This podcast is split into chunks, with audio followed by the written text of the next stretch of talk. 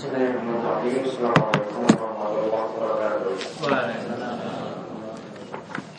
Innalhamdulillah nahmaduhu wa nasta'inuhu wa nastaghfiruh wa na'udzu billahi min shururi anfusina wa min sayyiati a'malina. Man yahdihillahu fala mudilla lahu wa man yudlil fala hadiya lahu.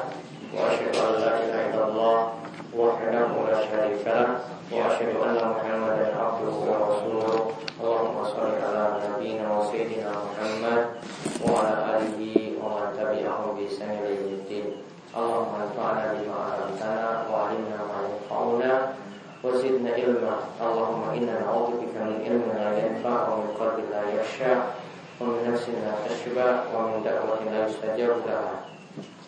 Alhamdulillah uh, baik para jamaah sekalian yang Semoga selalu dirahmati dan diberkahi oleh Allah Subhanahu wa taala. Kita bersyukur kepada Allah atas nikmat yang telah Allah anugerahkan kepada kita sekalian sehingga pada kesempatan malam hari ini kita dapat melanjutkan kembali kajian rutin kita dari pembahasan kitab Bulughul Maram karya Ibnu Hajar Al-Asqalani di mana kita konsen mempelajari Kitabul Jami' yaitu berbagai macam hal yang di luar masalah hukum atau ibadah yang kita pelajari. Kita sampai pada peringatan akan akhlak-akhlak yang jelek. Ya peringatan akan akhlak-akhlak yang jelek. Kesempatan sebelumnya telah kita pelajari tentang akhlak yang jelek seperti bersikap pelit juga mencela orang lain kemudian kapan boleh untuk membalasnya. Sekarang kita lihat akhlak jelek yang lainnya yaitu biasa menyusahkan atau memberikan doror pada orang lain ya. Menyusahkan atau memberikan doror bahaya pada orang lain. Kita lihat hadisnya dari Abu Sirma radhiyallahu anhu. Ia berkata bahwasanya Rasulullah sallallahu alaihi wasallam bersabda Man darra musliman darrahullah syaqqa musliman syaqqa syaqqallahu alaihi. Akhrajahu Abu Daud wa Tirmidzi wa hasanahu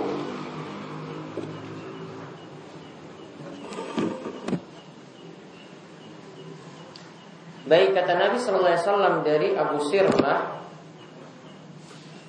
Ia mengatakan barang siapa Yang Memberikan bahaya Pada muslim yang lainnya Maka Allah akan Memberikan bahaya untuknya.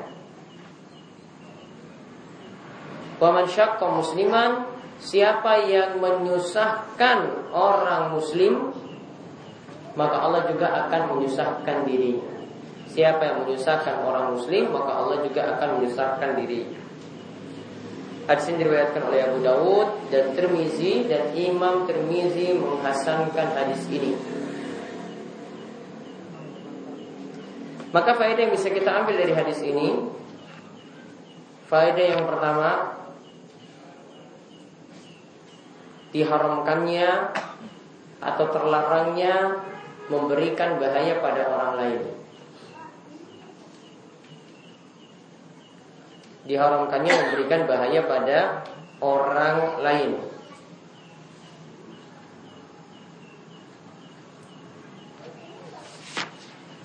Dan yang kedua hampir mirip Namun dengan teks yang berbeda yaitu faedah yang kedua bisa kita ambil kesimpulan juga dilarang menyusahkan orang lain. Ya, dilarang menyusahkan orang lain.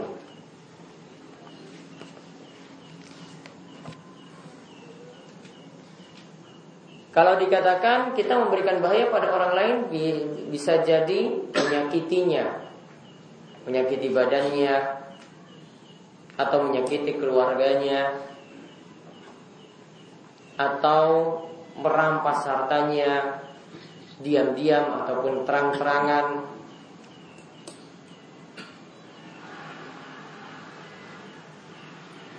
Atau di sini yang pernah kita bahas tentang masalah tetangga misalnya dia mengganggu tetangganya. Kadang ada yang nyetel musik misalnya dengan suara yang keras. Ya. Kalau sini mungkin nggak biasa, tapi kalau di daerah timur sana ya orang yang putar musik itu suatu kebanggaan.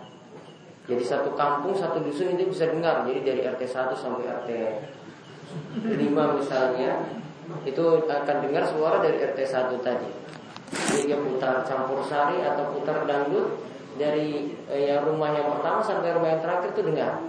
Jadi dia style bassnya yang bassnya itu keras, mengganggu orang lain. Ya, ini termasuk mengganggu orang lain, yaitu mengganggu tetangga. Karena juga sifatnya dianggap sebagai ibadah.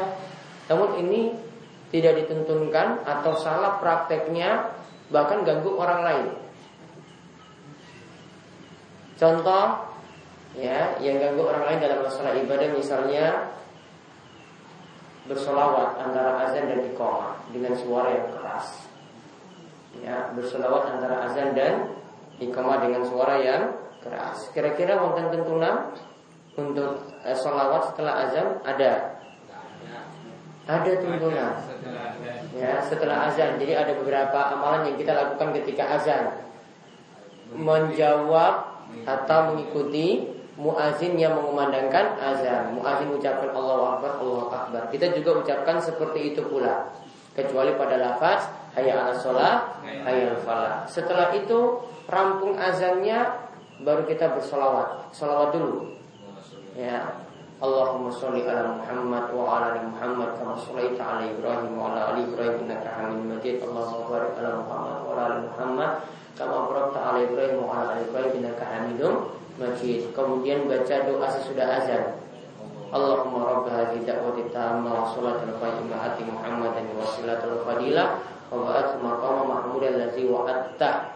Ada tambahan riwayat innaka la tukhliful mi'ad. Ya walaupun riwayat ini diperselisihkan untuk tambahan ini. Namun yang prakteknya sebagian mengatasnamakan solawat ya atau dia baca solawat yang lainnya selain solawat tadi namun ini tidak ditentukan untuk dikeraskan. Yang ditentukan bagaimana? Solawat itu ada namun dibaca ya masing-masing yang dengar saja. Tidak diperintahkan yang muazin itu pakai mic ya loudspeaker suara keras sampai keluar atau mungkin di dalam ruangan saja.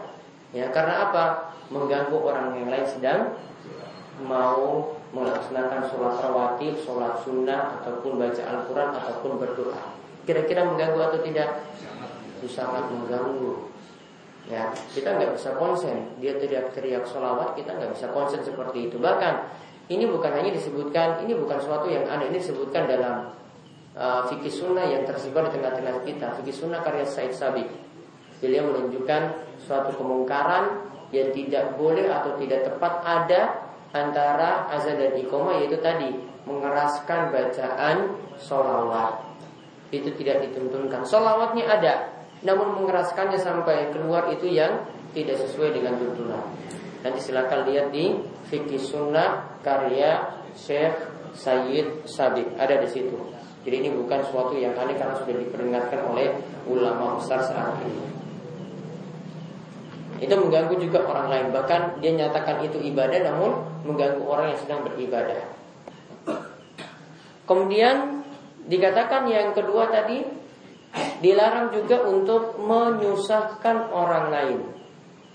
Ya, menyusahkan orang lain. Contoh misalnya memberikan utangan kemudian ditambah dengan riba. Ya, memberikan utangan kemudian ditambah dengan riba. Kata Nabi SAW, Rahimallah imra'an samhan iza ba'a, samhan iza shtara, samhan iza qtada. Ya, kata Nabi SAW, semoga Allah itu merahmati seorang yang berbuat baik ketika menjual, berbuat baik ketika membeli, dan juga berbuat baik ketika memberikan utang atau melunasi utang. Hadis ini menunjukkan kalau kita mengutangkan uang pada orang lain itu baiknya adalah kita memberikan kemudahan. Berarti dari hadis ini kita simpulkan sifatnya memberikan utang itu adalah tolong menolong. Ya, sifatnya memberikan utang itu adalah tolong menolong, bukan cari untung. Cari untung itu dalam jual beli.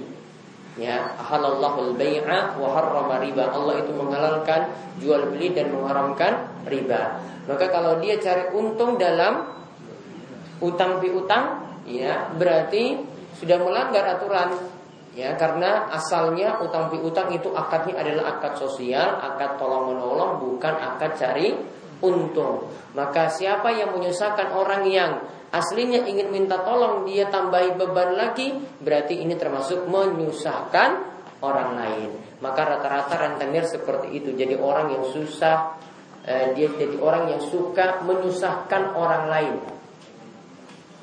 Benar nggak orang yang menyusahkan orang lain akan Allah susahkan? Iya benar. Rata-rata kalau rentenir itu sudah bertahun-tahun jadi rentenir, ya, maka kasus-kasus yang ada yang kita lihat di tengah-tengah masyarakat yang rentenir itu karena banyak menyusahkan orang, matinya malah mati sulit. Ya, punya banyak penyakit ataupun ya, keadaan matinya itu pokoknya sulit. Karena seperti yang Allah Subhanahu wa taala uh, Nabi SAW katakan di sini siapa yang menyusahkan orang lain maka Allah Subhanahu wa taala akan menyusahkan orang tersebut. Ya, jadi dua kalimat ini yang pertama tadi siapa yang memberikan bahaya pada orang lain maka Allah akan memberikan bahaya pada orang tersebut. Kemudian yang kedua, siapa yang menyusahkan orang lain maka Allah akan memberikan kesusahan pada orang tersebut. Kalau memberikan bahaya, Ya ini contoh yang simpel lagi Gak apa saya singgung lah Kira-kira rokok itu memberikan bahaya atau enggak pada orang lain ya? Kita perokok pasif lah ya Bukan yang rokok Yang ada di sampingnya. Kira-kira memberikan bahaya atau tidak? Ganggu nggak? Ganggu. Sekali. Ya Coba kalau kita lagi bertamu Kemudian di samping kanan kiri ngerokok Atau lagi ngantri samping kanan kiri ngerokok. Sebel juga. Ya. Kenapa?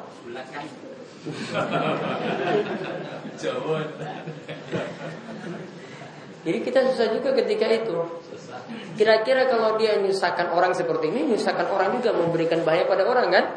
Ya, ini juga memberikan bahaya pada orang. Maka hati-hati bisa terkena hadis ini juga. Siapa yang memberikan bahaya pada orang lain, maka Allah juga akan memberikan bahaya padanya ya Allah juga akan memberikan bahaya padanya makanya sudah ditulis dalam bungkus rokok ya sudah jelas itu itu bahayanya sudah amat-amat jelas bahkan sekarang lebih jelas lagi lebih terang lagi bahaya yang disebutkan sampai ada yang bilang ketika mau beli rokok mbak ini kalau bisa bungkusnya ini diganti jangan kayak gini lah karena sudah dikasih gambar yang mengerikan sekarang dia minta ganti bungkusnya dia sudah tahu itu masalah tapi ya gimana lagi kalau sudah kecanduan sudah nggak bisa. Jadi minta bungkus rokoknya itu diganti. Jadi ini termasuk memberikan mudarat atau bahaya pada orang lain juga. Faedah yang ketiga yang bisa kita ambil uh, sebagaimana dikatakan oleh para ulama dari hadis-hadis yang semisal ini al jazaa'u min jinsil amal. Yang namanya balasan itu sesuai dengan amalan perbuatan. Orang yang menyusahkan orang lain, orang yang memberikan bahaya orang lain akan dibalas seperti itu pula oleh Allah. Balasannya sama seperti apa yang dia perbuat. Dia memberikan bahaya pada orang lain, maka Allah akan memberikan bahaya untuknya. Ya, begitu juga dia menyusahkan orang lain, maka Allah akan memberikan kesusahan untuknya. Maka sama juga seperti orang yang menjaga aturan-aturan Allah, maka Allah juga akan terus menjaga dirinya. Ya, ini yang seperti kita sudah bahas sebelumnya ifadillah yafat kepada hadis jagalah Allah niscaya Allah akan menjagamu. Ya, jagalah Allah niscaya Allah akan menjagamu. Sudah pernah dibahas ya sebelumnya. Ya, siapa yang menjaga Allah, maka Allah juga akan menjaga dirinya. Maksudnya menjaga Allah adalah menjaga aturan-aturan Allah. Maka di antara buktinya misalnya seorang salaf itu mengatakan ya bunayya ya inni usolli kasiron wa an Allah kasiron min ajlik dia katakan bahwasanya sesungguhnya aku itu biasa wahai anakku dia katakan pada anaknya sendiri ini orang soleh katakan pada anaknya sendiri sesungguhnya aku ini memperbanyak sholatku yaitu memperbanyak sholat sunnah Karena sholat wajib ya tetap jumlahnya ya sudah sekian. Namun kalau sholat sunnah bisa ditambah. Dia katakan pada anaknya, wahai anakku, aku terus memperbanyak sholat sunnahku. Dan terus aku mohon kepada Allah Subhanahu wa taala, banyak berdoa pada Allah min ajli, cuma karena tujuan supaya engkau jadi soleh. Cuma karena tujuan supaya engkau jadi soleh. Maka para ulama katakan dari kata-kata semacam ini, maka mereka simpulkan yang namanya sifat orang tua itu tidak jauh dari sifat anak. Sifat anak tidak jauh dari sifat dari orang tuanya. Kenapa para ulama dahulu kok mereka memperbanyak sholat sunnah? Karena nanti anak-anaknya akan mencontoh darinya. Sama halnya kalau sifat-sifat jelek, orang tua itu bawa. Ya, coba lihat kalau bapaknya itu merokok, maka nanti anaknya tidak jauh seperti itu pula. Maka jangan bapak itu larang anaknya merokok kalau bapaknya sendiri merokok, nggak boleh dia protes. Le, ini nggak boleh loh kamu merokok kayak gini, ini bahaya. Padahal bapaknya tadi baru buang untuk merokoknya tadi. Namun dia ingatkan anaknya supaya tidak merokok. Kira-kira pas atau tidak seperti itu? Tidak pas. Maka sifat orang tua itu akan selalu turun kepada anaknya. Rata-rata seperti itu. Yang berbeda itu cuma satu dua. Kalau bapaknya imam masjid, anaknya pemabuk, itu cuma satu dua kasus. Ya, itu cuma satu dua kasus saja. Rata-rata orang soleh ya anaknya juga nanti ikut soleh. Selalu mewarisi sifat anak sifat dari orang tuanya seperti itu. Makanya diceritakan dalam surat Al-Kahfi ayat 82. Di situ diceritakan tentang Khidir, ya ini awal cerita terlebih dahulu. Khidir ketika itu kan berjalan dengan Nabi Musa alaihissalam. Nah, suatu saat Khidir datang di suatu kampung dengan Musa. Saat itu tidak dilayani oleh siapa-siapa. Lalu mereka sudahlah berjalan di tengah kampung tersebut Kemudian lihat ada bangunan yang roboh Ada tembok yang roboh Kemudian Hidir punya inisiatif untuk mendirikan bangunan tersebut ya, Untuk menegakkan tembok tersebut tersebut Kemudian Musa itu mengatakan Wahai Hidir seandainya kamu mau dapat upah dari ini pun bisa Namun kok kamu cari gratis? Ya, kamu dapat upah dari ini pun bisa. Kemudian Ketika itu uh, Musa diberitahu jawabannya oleh Khidir ketika di akhir kisah. Bahwasanya yang namanya tembok tadi itu adalah milik ya gulamaini yatimaini fil madinati wa kana tahtahu kanzul lahuma wa kana abuhuma solehah. Itu dikatakan yang namanya tembok tadi ya di bawahnya itu ada harta simpanan yang Allah tetap jaga terus untuk kedua anak yatim yang ada di kota tersebut. Kenapa Allah terus jaga? Wa kana abuhuma soleha Karena kedua orang tuanya dulu adalah orang yang soleh. Para ulama katakan inilah sebab anaknya tetap terus dijaga oleh Allah. Anaknya juga tetap punya kesolehan. Kenapa? Karena dulu kedua orang tuanya itu adalah orang yang soleh maka benarlah kata pepatah yang namanya buah ya tidak jatuh jauh dari pohonnya ya akan selalu anak itu nanti mirip-mirip dengan sifat orang tuanya. Maka kalau anaknya itu soleh itu karena dulunya itu orang tuanya adalah orang yang soleh. Rata-rata seperti itu. Maka ini menunjukkan kita kembali uh, ke pembahasan tadi bahwasanya siapa yang menjaga aturan-aturan Allah maka Allah juga akan menjaga keturunannya. Dan ini pertanda bahwasanya untuk mendapatkan anak yang soleh, ya bukan berarti harus di sekolahkan di sekolah yang favorit, di sekolah yang ya yang dikenal punya prestasi, bukan. Ya, namun awalnya itu berasal dari orang tua.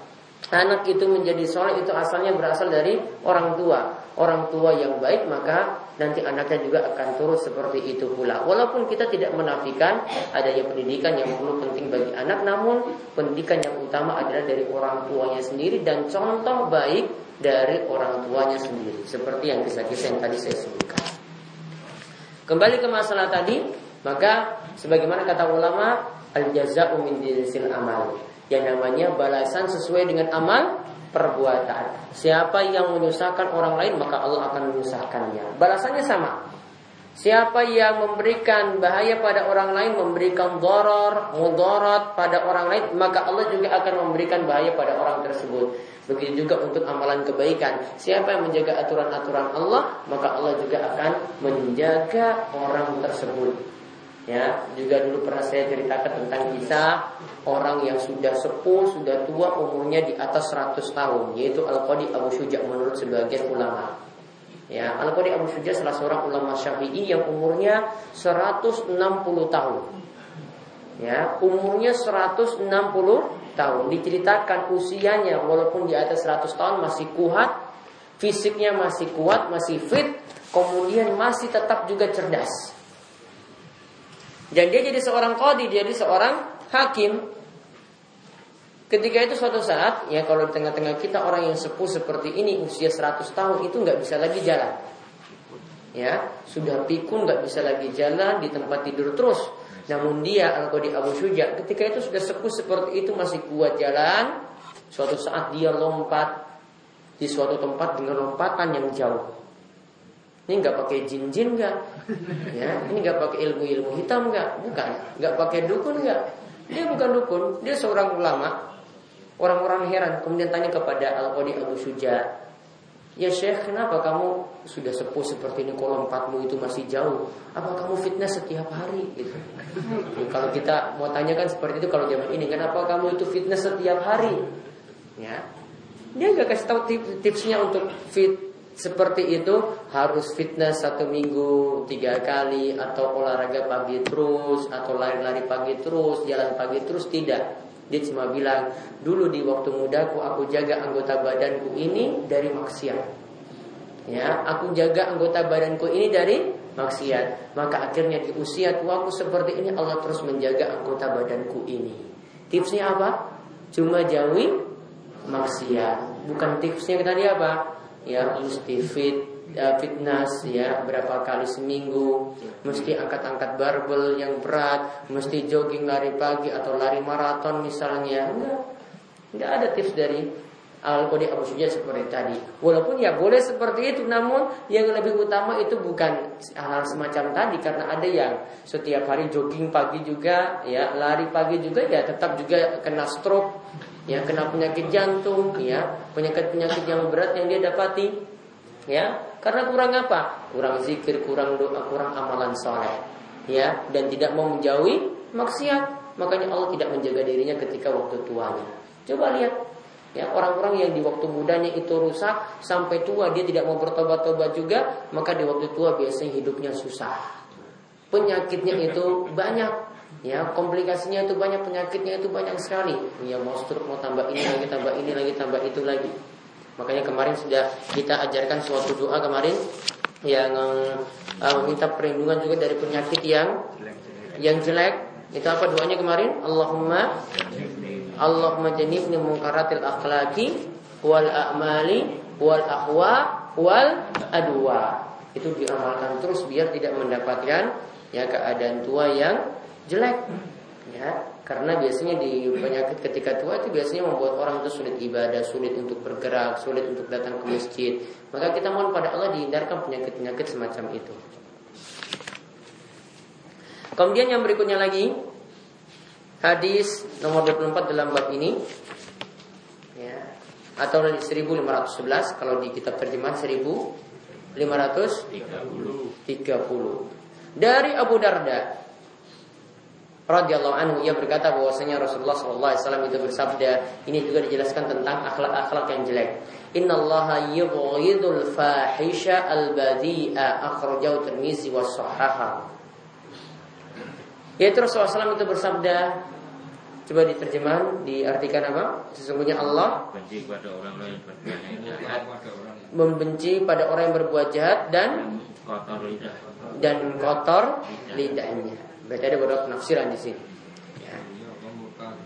Di sini ada beberapa sifat yang tercela. Ada dua sifat yang tercela. Allah membenci al-fahisha dan al-bazi'a. Ada dua sifat. Yang pertama al-fahisha.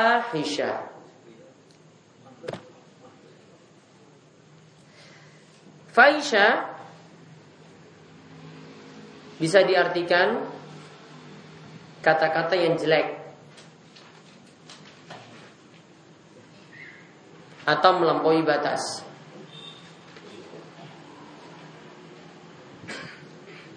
Kata-kata yang jelek atau melampaui batas.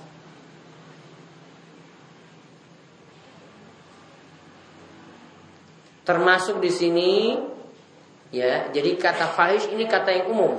Pokoknya kata-kata yang jelek. Termasuk di sini adalah suka mencela,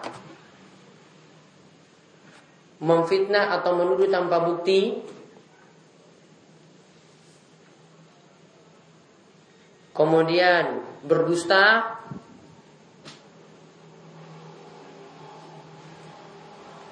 dan kata-kata candaan yang tidak manfaat.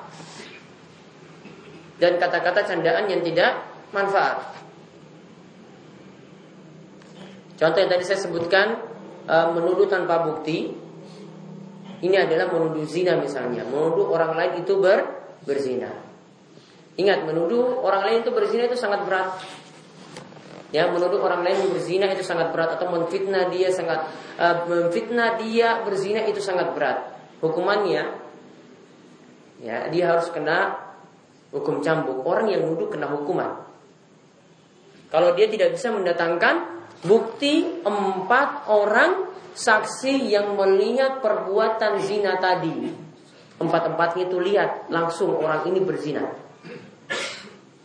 Dan Syaikhul Islam itu menyebutkan bahwasanya dalam sejarah untuk perbuatan zina itu tidak pernah terbukti dengan orang itu melihat dengan empat orang saksi tadi. Tidak pernah terbukti. Jarang ada kasus seperti itu yang langsung ya empat orang langsung lihat perbuatan zina tadi. Yang ada ya kalau ada yang kena kasus zina paling cuma pengakuan. Ya, paling cuma pengakuan. Dia ngaku saya berzina seperti yang di, terjadi di uh, beberapa terjadi di masa Nabi SAW ada seorang wanita yang datang ke hadapan Nabi SAW dalam keadaan sudah hamil ya dan dia itu sudah bersuami sebenarnya harusnya kena hukuman hukuman mati nantinya ya dia dikena hukuman rajam sampai mati.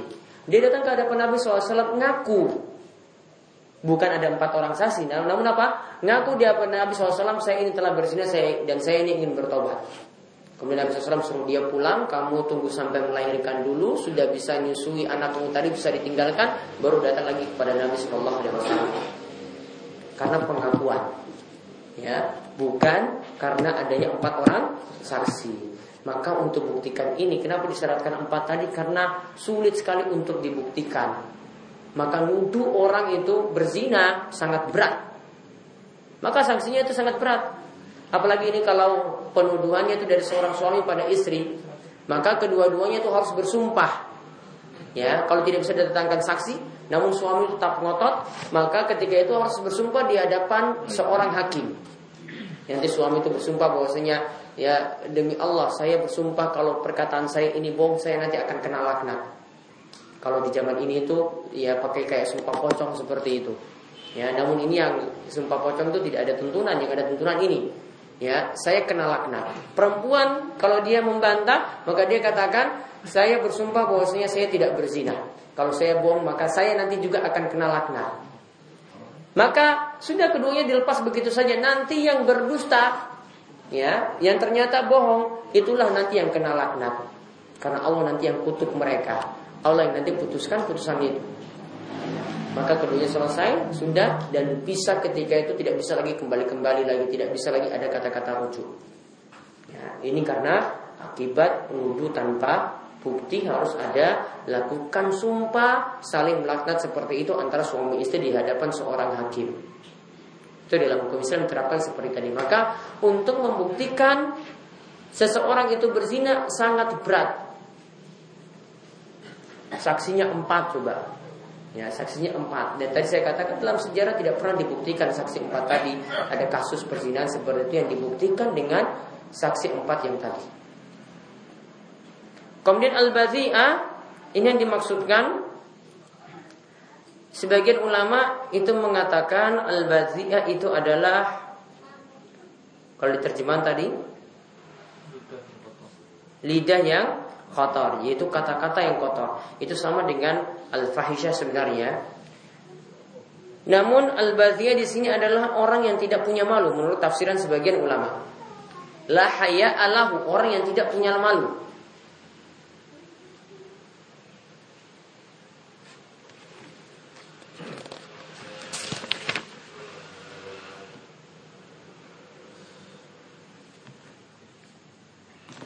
Namun intinya di sini kata fahisha itu kata-kata kotor secara umum atau perbuatan kotor secara umum.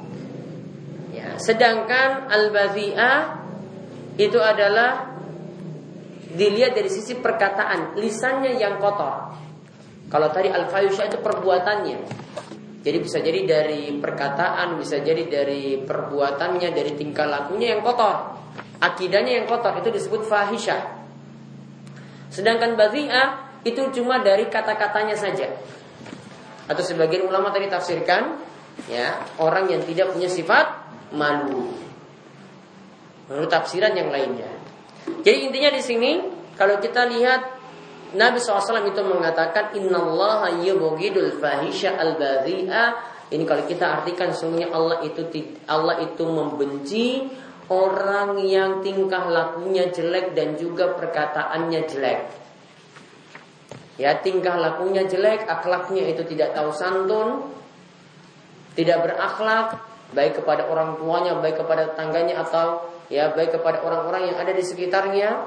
Begitu juga ya, kata-katanya jelek, suka menipu, berbohong, ya, suka menipu atau berbohong, enggan menepati janji, ada riwayat dari Az-Zuhri dari Abu Hurairah. Namun ini riwayat ini dikritik oleh para ulama karena sanadnya itu memfatik, sanadnya terputus karena Az-Zuhri tidak mendengar dari Abu Hurairah. Disebutkan di dalam Jami'ul Ulum Malikam karya Ibnu Rajab. Ia menyebutkan jika ada orang tua atau ada orang yang mengatakan kepada sobi, kepada anak kecil, Ta'al hatta tamran. Ya sini kamu, ini ada kurma untukmu. Ketika anak itu datang, akhirnya kurmanya tidak diberi. Maka Abu Hurairah katakan orang itu fahiyah kadiba, orang itu pembohong, pendusta. Ya, walaupun dalam masalah apa? Kurma yang tidak diberi sudah disebut pendusta. Ya, seperti sudah disebut pendusta. Dan yang namanya janji, itu tadi adalah bentuk janji, juga ada perkataan dari Ali bin Abi Thalib walaupun juga riwayatnya itu dikritik.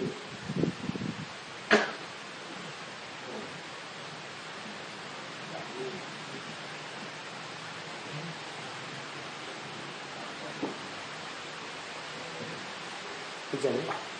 Hujan apa ini? Hujan. Hujan dan angin. Hujan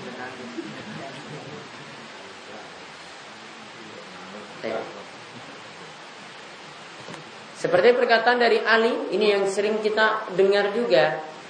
Janji adalah utang atau beliau katakan al-aidatu dainun. Janji adalah utang. Kemudian beliau katakan yang dimaksudkan janji adalah utang bagaimana? Yaitu jika seseorang itu berjanji Iza wa'ada summa akhlafa Kemudian dia mengingkari janjinya Bentuk mengingkari janji kata Ibnu Rajab itu ada dua macam. Ada yang mengingkari janjinya sejak awal. Jadi dia buat janji tujuannya untuk diingkari. Jadi misalnya dia ngutang, ya, saya pinjam uangmu, namun niatnya dari awal uangnya nggak mau dikembalikan. Namun janjinya apa tadi? Utang. Tapi sejak awal dia sudah punya niatan nggak mau kembalikan. Ya, ini namanya orang mengingkari janji. Tapi mengingkarinya sejak awal. Dan ada yang mengingkari yang kedua, sudah awalnya itu sudah bertekad nanti saya akan penuhi janji ini. Namun di tengah-tengah perjalanan dia batalkan, dia ingkari janji tadi. Akhirnya dia tidak penuhi janji tersebut. Yang pertama lebih parah. Jadi kalau sudah janji dari awal, namun tujuannya ah ini nggak akan saya penuhi, ya ini nggak akan saya penuhi. Ini ya termasuk dalam sifat-sifat munafik yang disebutkan dalam hadis wa idza wa'ada akhlafa jika berjanji kemudian dia itu mengingkari. Dan hadis ini sudah kita bahas sebelumnya. Jadi intinya hadis dari Abu Darda tadi menunjukkan tentang larangan ya kita memiliki akhlak-akhlak yang jelek, tingkah laku yang jelek karena Allah Subhanahu wa taala membencinya, begitu juga kita dilarang untuk berkata-kata yang jelek. Berkata yang jelek di sini sifatnya umum, bisa jadi berdusta, mengingkari janji, berbohong, dan bentuk-bentuk yang lainnya atau kata-kata yang kotor yang keluar dari mulutnya. Ini termasuk dalam apa yang Allah Subhanahu wa taala tidak sukai atau Allah Subhanahu wa taala murkai. Kemudian hadis yang serupa dengan kalimat-kalimat tadi juga yaitu hadis selanjutnya hadis 25 atau 1512 ya. Yaitu hadis dari Abu Darda pula. Ya hadis dari Abu Darda pula.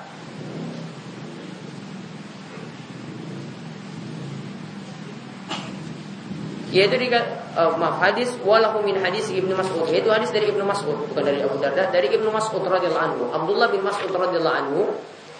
Yaitu hadisnya diriwayatkan dari Tirmidzi. Ini hadisnya rofa yaitu maksudnya sampai pada Nabi SAW. Hadis marfu sampai pada Nabi SAW. Dikatakan laisal mu'min bit ta'an walal walal fahishi walal ba walal badhi'i. Orang mukmin itu bukanlah orang yang suka mento'an orang yang suka mencela. Orang mukmin juga bukanlah orang yang suka melaknat. Artinya mendoakan jelek orang lain. Sumpah jelek pada orang lain. Begitu juga orang mukmin itu bukanlah orang yang perbuatannya itu keji. Begitu pula orang mukmin itu bukanlah orang yang kata-katanya itu kotor. Hadis ini dikatakan uh, dihasankan oleh Imam Tirmizi wasahal al-Hakim dan Imam Hakim itu mensahihkannya dan dikuatkan oleh Ad-Daruqutni bahwasanya di sini mauquf cuma perkataan sahabat yaitu cuma perkataan Ibnu Mas'ud. Intinya ada empat sifat yang dicela dalam hadis ini. Yang pertama suka mencela. Ya, yang pertama adalah suka mencela.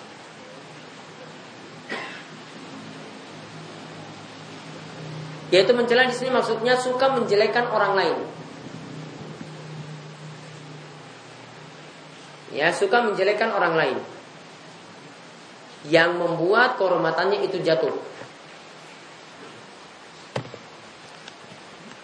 Jadi bisa jadi orangnya ada di hadapannya dijatuhkan atau orangnya itu tidak ada. Jadi perbuatannya disebut gibah.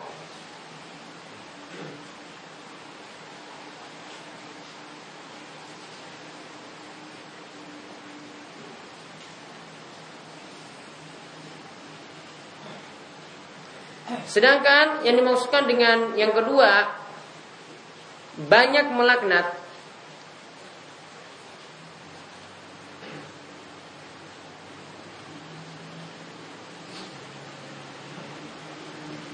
Yaitu yang dimaksudkan sini adalah banyak mendoakan jelek orang lain. Ya banyak mendoakan jelek orang lain. Termasuk juga di sini adalah karena hadis ini sifatnya umum termasuk doa jelek dari orang tua kepada anaknya. Ya, termasuk di sini adalah doa jelek dari orang tua kepada anaknya. Itu tidak boleh dilakukan. Asalnya memang ketika anak itu nakal, ya masih boleh didoakan Doanya itu bisa dua macam, bisa doa baik, bisa doa jelek. Namun kalau dia doakan jelek, doa jelek juga terkabul, doa baik juga terkabul. Maka lebih baik memilih doa baik untuk anak. Jadi misalnya anaknya itu sulit diatur, punya kasus banyak di sekolah, ya. Mungkin kan orang tua emosi kan? Orang tua emosi.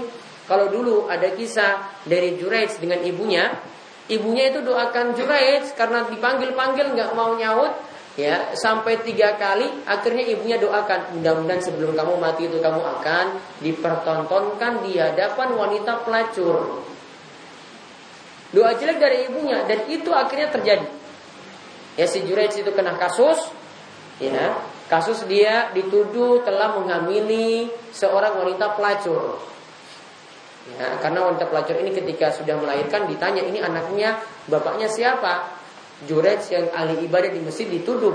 Ya itu bapaknya si Jurej. Ah Jurej yang biasa di masjid itu. Iya. Maka orang-orang kemudian marah. Ya. Kemudian raja suruh hancurkan rumah ibadah si Jurej dan bawa Jurej ke sini. Akhirnya ketika Jurej itu ingin dibawa di hadapan raja, dia lewat di hadapan wanita-wanita pelacur. Kemudian dia senyum. Senyumnya kenapa? Karena ingat doa ibunya dulu ibunya pernah mendoakan gara-gara dia tidak mau memenuhi panggilan ibunya saat dipanggil. Ketika itu dia sedang sholat. Dia tidak mau memenuhi panggilan ibunya, maka ibunya doakan semoga nanti engkau akan dipertontonkan di hadapan wanita pelacur. Ternyata betul. Maka dia senyum karena ingat doa ibunya yang terkabul saat ini.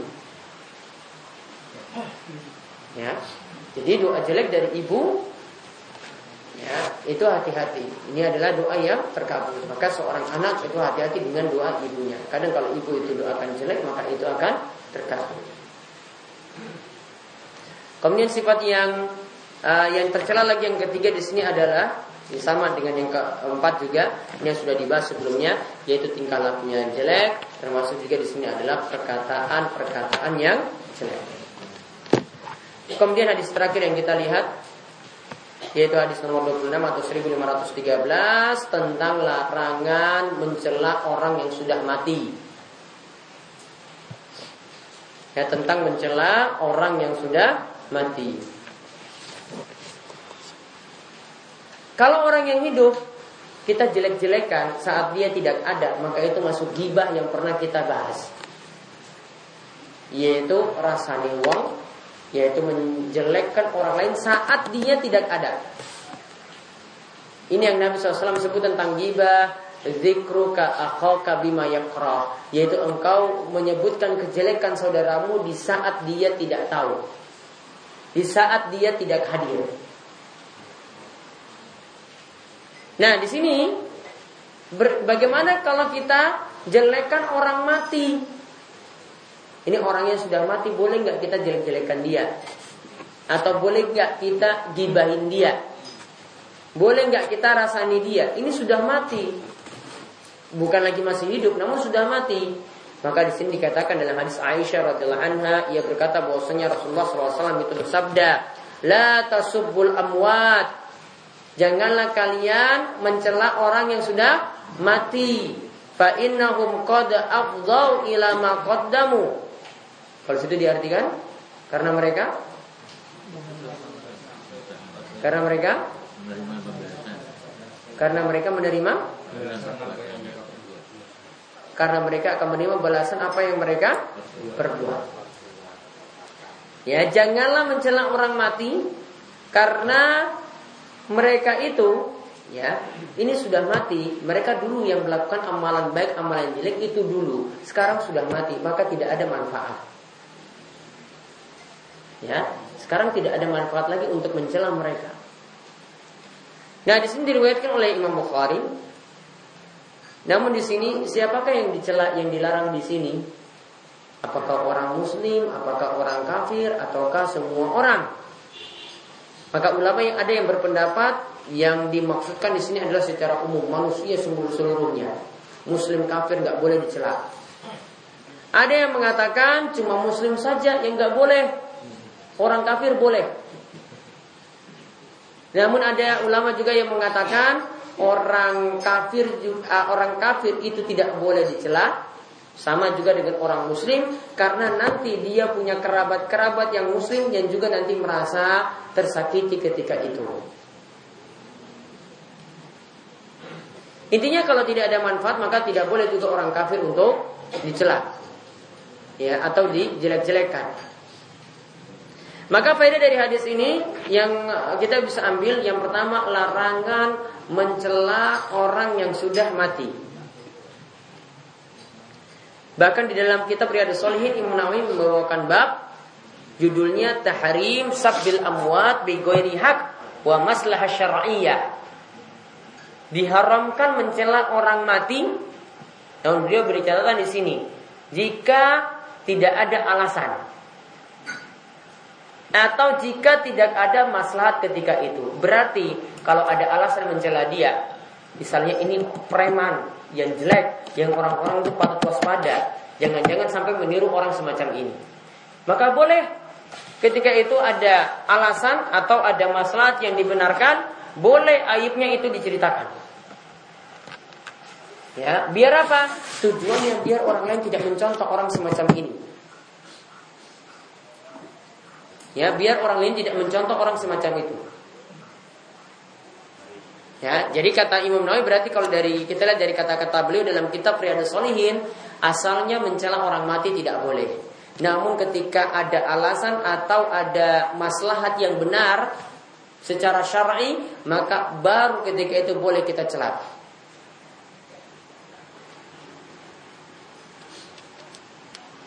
Dan para ulama menyebutkan ada Tiga alasan kenapa orang mati tidak boleh dicela. Ada tiga alasan kenapa orang mati tidak boleh dicela.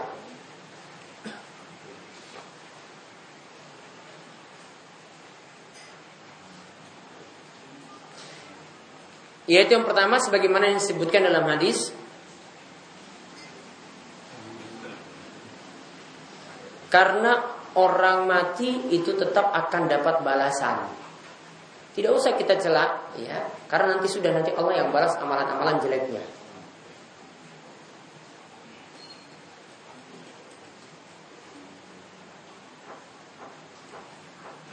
Kemudian yang kedua,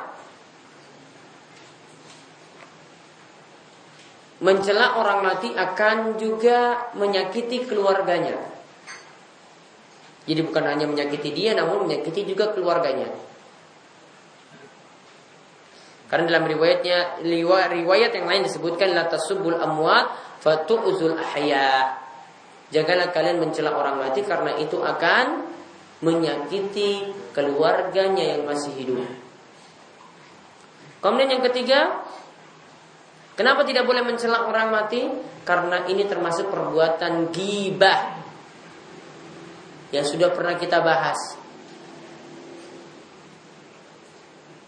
Karena yang dimaksudkan dengan gibah zikruka akhaka bima yakrah yaitu menceritakan jelek saudaramu di saat dia tidak hadir. Gibah ini larangan gibah yang dimaksudkan dalam hadis ini baik gibahnya itu tidak dibolehkan kepada orang yang hidup begitu juga gibah rasani ini nggak boleh juga di, diberikan kepada orang yang sudah mati. Jadi tidak boleh dilakukan pada orang yang hidup dan juga tidak boleh dilakukan pada orang yang mati. Bahkan Ibnu Ibnu Battal itu mengatakan sabul amwat yajri majrul ghibah fil ahya. Yang namanya mencela orang mati itu sudah dianggap berbuat gibah sama ketika dia itu hidup. Dan juga Imam Bukhari dalam Adabul Mufrad itu mengatakan suatu bab al-ghibah lil. Ada bentuk ghibah juga terhadap orang yang sudah mati. Ya bentuknya tadi mencela orang yang sudah mati. Jadi kita kembali tadi mencela orang yang sudah mati intinya masih dibolehkan jika ada maslahat. Misalnya menyebutkan kejelekannya supaya orang-orang itu tahu bahwasanya perbuatan seperti ini tidak boleh ditiru. Seperti itu boleh. Namun kalau tidak ada maslahat sama sekali maka aib orang yang sudah mati tidak boleh diceritakan. Bahkan ketika kita memandikan orang yang sudah mati, kita jadi yang memandikan orang yang sudah mati. Ketika tahu di situ ada kejelekannya, misalnya badannya ada yang bermasalah ketika kita mandikan kita lihat oh ini ada masalah ini jangan-jangan ini gara-gara dia buat masalah dulu. Maka ketika lihat sesuatu yang yang tidak pantas untuk diceritakan pada orang lain atau sesuatu yang jelek yang kita lihat maka baiknya itu disimpan rapat-rapat. Ya, tidak diceritakan pada orang lain. Karena Nabi SAW itu mengatakan man maitan fakatama. Siapa memandikan orang yang meninggal dunia, kemudian dia menyembunyikan aibnya. Ghafarallahu lahu arba'ina marrah. Maka Allah akan memberikan ampunan kepadanya 40 kali. Allah akan memberikan ampunan kepadanya sebanyak 40 kali. Namun kadang hal seperti ini misalnya untuk orang-orang yang akidahnya rusak. Kadang ketika ada yang memandikan, dia beberkan tadi aibnya supaya orang-orang tahu atau ambil pelajaran orang-orang yang rusak akidahnya seperti ini ya akibat buruknya akibatnya ketika dia mati akibatnya jelek seperti ini boleh aibnya itu diceritakan kalau tujuannya untuk orang itu waspada supaya tidak memiliki pemahaman akidah semacam itu nah dijelaskan oleh para ulama ada pengecualian seperti tadi namun asalnya si mayit ketika dimandikan ya aib yang ada ditutup rapat-rapat. Keutamaannya kalau menutup rapat-rapat bagaimana? Akan diampuni kesalahannya sebanyak 40 kali. Bukan kesalahan orang yang nutupnya tadi, yang menyimpan aibnya tadi. Yang memandikan. Nah itu saja yang bisa kita bahas untuk kesempatan kali ini. Insya Allah kesempatan berikutnya masih ada lagi ya akhlak-akhlak yang jelek nanti akan dijelaskan oleh Ibnu Hajar Asqalani. Sebelum kami tutup, monggo jika ada pertanyaan.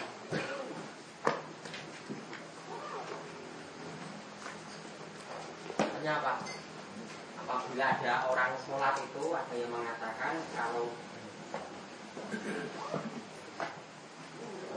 anu yang gas itu ya diangkut itu ada yang mengatakan tidak batal. Oh, karena nggak keluar Setelah yang mengatakan itu batal disembunyikan batal apa lagi dikeluarkan itu nah itu yang benar yang mana? Saya Menurut mazhab Syafi'i menahan kentut hukumnya makruh. Selama tidak keluar sampai salam pertama. Namun kalau setelah salam pertama itu keluar selamat. Ya, sholatnya sah. Ya. Namun kalau keluarnya dia tahan-tahan terus keluarnya sebelum salam pertama walaupun sudah tahiyat akhir ya sholatnya batal namun kalau baru tahan saja sholatnya tidak batal hukumnya makruh tanya lagi ada yang mengatakan sholat di kuburan itu boleh asalkan inamal akmal dunia. Nyate pun itu Allah neng neng nyata sing yang kecil ya baik neng kalau orang apa sing penting? Yang dimaksudkan sholat ada ruku ada sujud?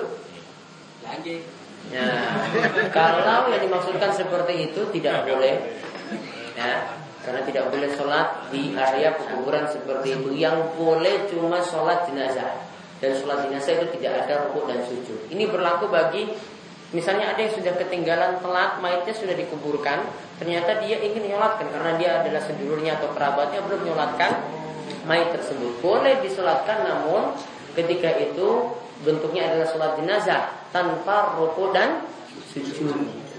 Jadi dia sholatkan empat kali takbir seperti biasa setelah takbir pertama ada baca al-fatihah, setelah takbir kedua baca sholawat, setelah takbir ketiga baca doa Allahumma firlah warhamhu dan seterusnya setelah takbir keempat baca Allahumma la tahrimna ajrahu wa la taftina ba'dahu wa lana wa lahu lalu ditutup salam tanpa ruku dan sujud boleh namun sholat yang lainnya tidak boleh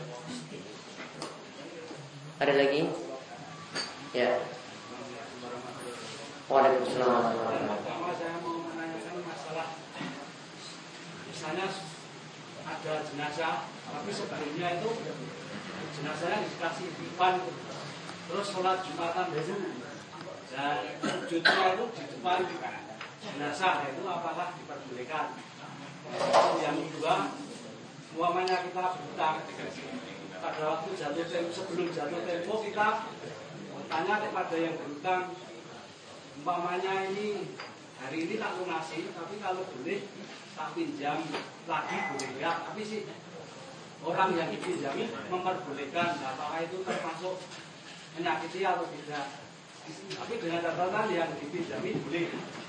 Boleh sebenarnya tidak boleh? Yang ketiga masalah tapi ini ya jumlahnya benar atau enggak saya kurang tahu mas saya tanyakan. Jadi Rasulullah pernah ada yang sholat menggunakan pakaian yang bergambar. Jadi Rasulullah suruh mengganti yang tidak bergambar Nah, Nabi di sini benar salah yang kedua fenomena memakai batik itu sekarang keren sekali lah itu apakah termasuk gambar atau tidak? Terima kasih. Yang terakhir kalau tekstualnya saya nggak tahu kalau seperti itu. Yang jelas ketika sholat wajib dihindari baju yang ada gambar makhluk hidup. Ya, makhluk itu makhluk hidup. Ya, apalagi kalau letaknya di belakang. Ya, letaknya di belakang. Coba kalau ada yang di belakang yang lihat depannya ada yang pakai baju Ronaldo misalnya. Tidak konsen dia. Ya, dia lihat terus di rumah terus ya.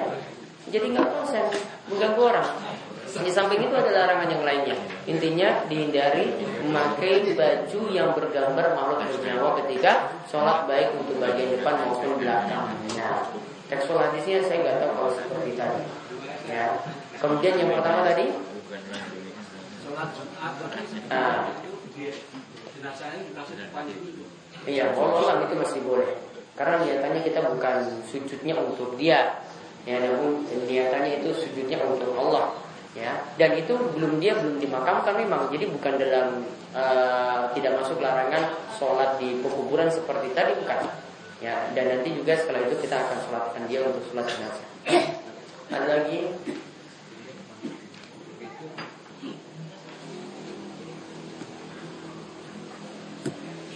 Yang lainnya monggo? Iya. Untuk muadzin tak? Tadi kan hadisnya yang mendengarkan azan Yang untuk sholawat dan doa setelah azan Kalau muadzin itu apakah itilaf Untuk mengucapkan sholawat kemudian doa Setelah azan Iya, kalau eh, dia mengucapkan yang jelas kalau ketika azan itu ada beberapa amalan menjawab azan. Ya. Artinya Itu yang mendengarkan. mendengarkan. Ya. karena dia tidak mungkin. Dia ucapkan Allah Akbar terus dijawab lagi Allah Akbar. Ya. Iya kan? Ya. nggak mungkin. Nggak ada waktu juga untuk dia jawab. Kemudian untuk selawat ya dan baca doa setelah azan nah ini para ulama khilaf. Oh, ya jadi ada yang katakan dia baca selawat juga dia baca ya doa sudah azan juga. Taruhlah dibolehkan baca selawat dan doa sesudah azan. Namun tidak ada perintah untuk keraskan pakai mic. Iya. Itu yang masalahnya tadi. Taruhlah itu ada, namun tidak diperintahkan dikeraskan pakai mic. Ya, seperti itu yang harus di, dipahami. Kemudian tentang tuduhan tadi tak? Untuk yang bersumpah antara suami istri tadi Apakah itu masuk sumpah yang mubalah? Ya seperti mubahala itu. Eh mubalah ya Yang mubahala artinya sumpah. Yang satu kalau Mati bohong lah, ya. nanti mati, yang satu bohong juga mati. Sama seperti itu. Berat Ada lagi? Ya, gak ada. Oh no, no. Di luar materi monggo boleh. Pak Samad? Hmm? Oh. Pak Nasir? Pengumuman aja. Assalamualaikum warahmatullahi wabarakatuh. Waalaikumsalam. Eh, dimohon kehadiran Bapak Ibu di bawah. Di, di depan aja Pak, di depan. Aku maju. Ini. Ya. Harusnya di sini. Katanya Bapak Ibu, ini Ibu dilihat. Di bawah. Biar semuanya kedengaran, Pak. Ya. Minum yang soft.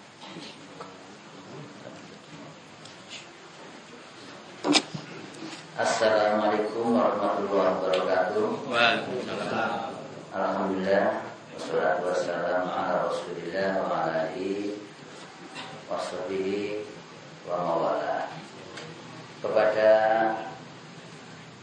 para jamaah laki-laki, bapak-bapak dan ibu-ibu ini sekaligus undangan untuk tanggal 3 hari Ahad pengajian akbar di musola ini yang bawah dengan Ustadz Ustadz Afifi Abdul Wadud.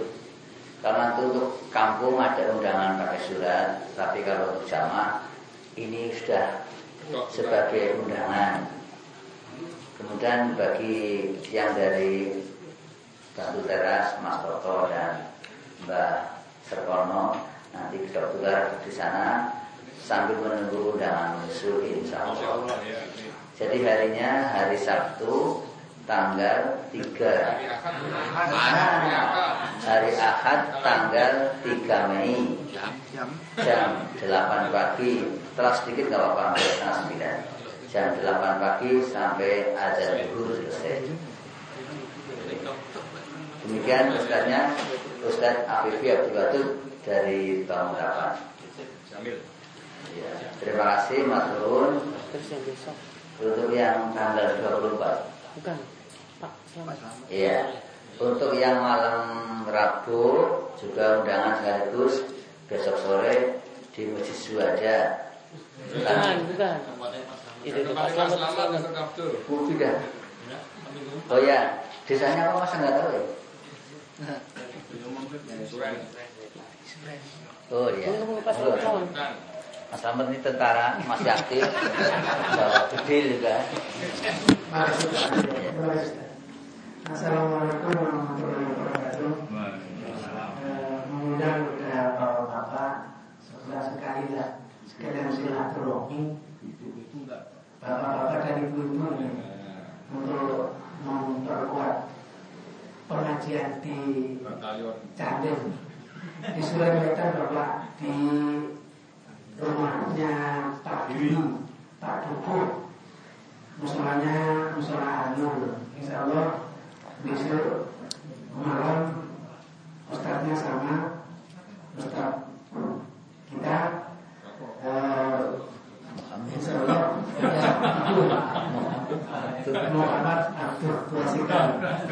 Ya, SD Insya Alamatnya. Alamat yang lengkap besok saya tunggu di perempatan Sundrago.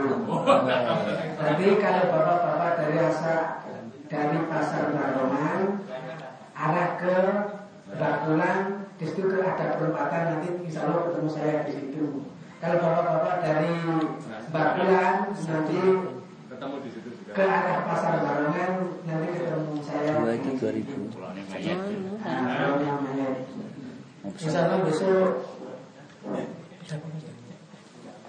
Dari lapangannya belum. Udah itu Pak. Kenapa masih enggak sholat? Yang nanti bukunya dari Ustaz sendiri yang nulis Allah nanti di bedah buku di Letan Insya Allah. Kenapa masih enggak sholat itu nanti besok Judulnya ya. judulnya. Nunggu, mati biar disolatkan. Terima kasih. Assalamualaikum. Sama Bapak, sama jam 8 malam. Delapan. delapan.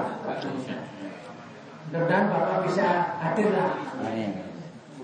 Tempatnya cukup ya tempatnya. Tempatnya insya Allah cukup Bapak, insya Allah cukup. Terima kasih. Wassalamualaikum warahmatullahi wabarakatuh. Iya. Terima kasih. Kembali ke Al Ustaz. Tutup. Ya tadi hukum dua pengumuman ya mudah-mudahan bisa hadir untuk dua pengajian tadi. Ya nanti untuk eh, bedah buku panduan Ramadan insya Allah tapi tempatnya belum fix Sudah, ya. sudah fix. Di Sudah fix, sudah. di mana? Di Jamasba. Katanya tabrakan dengan Ya, jadwal. kita kita cancel ya. Jadi untuk kita sudah. Hmm, sudah fix. Ya. Oh, iya. Di jam Masbah tanggal 24 24. Ya. 24 Insya Allah. Mei Insya Allah pagi Hari Ahad pagi, Ahad pagi ya Sudah, sudah bisa. Ya, itu saja yang kita bahas pada pertemuan pertemuan kali ini kita tutup kalian doa kepada majelis monggo subhanakallahumma bihamdika. Assalamualaikum warahmatullahi wabarakatuh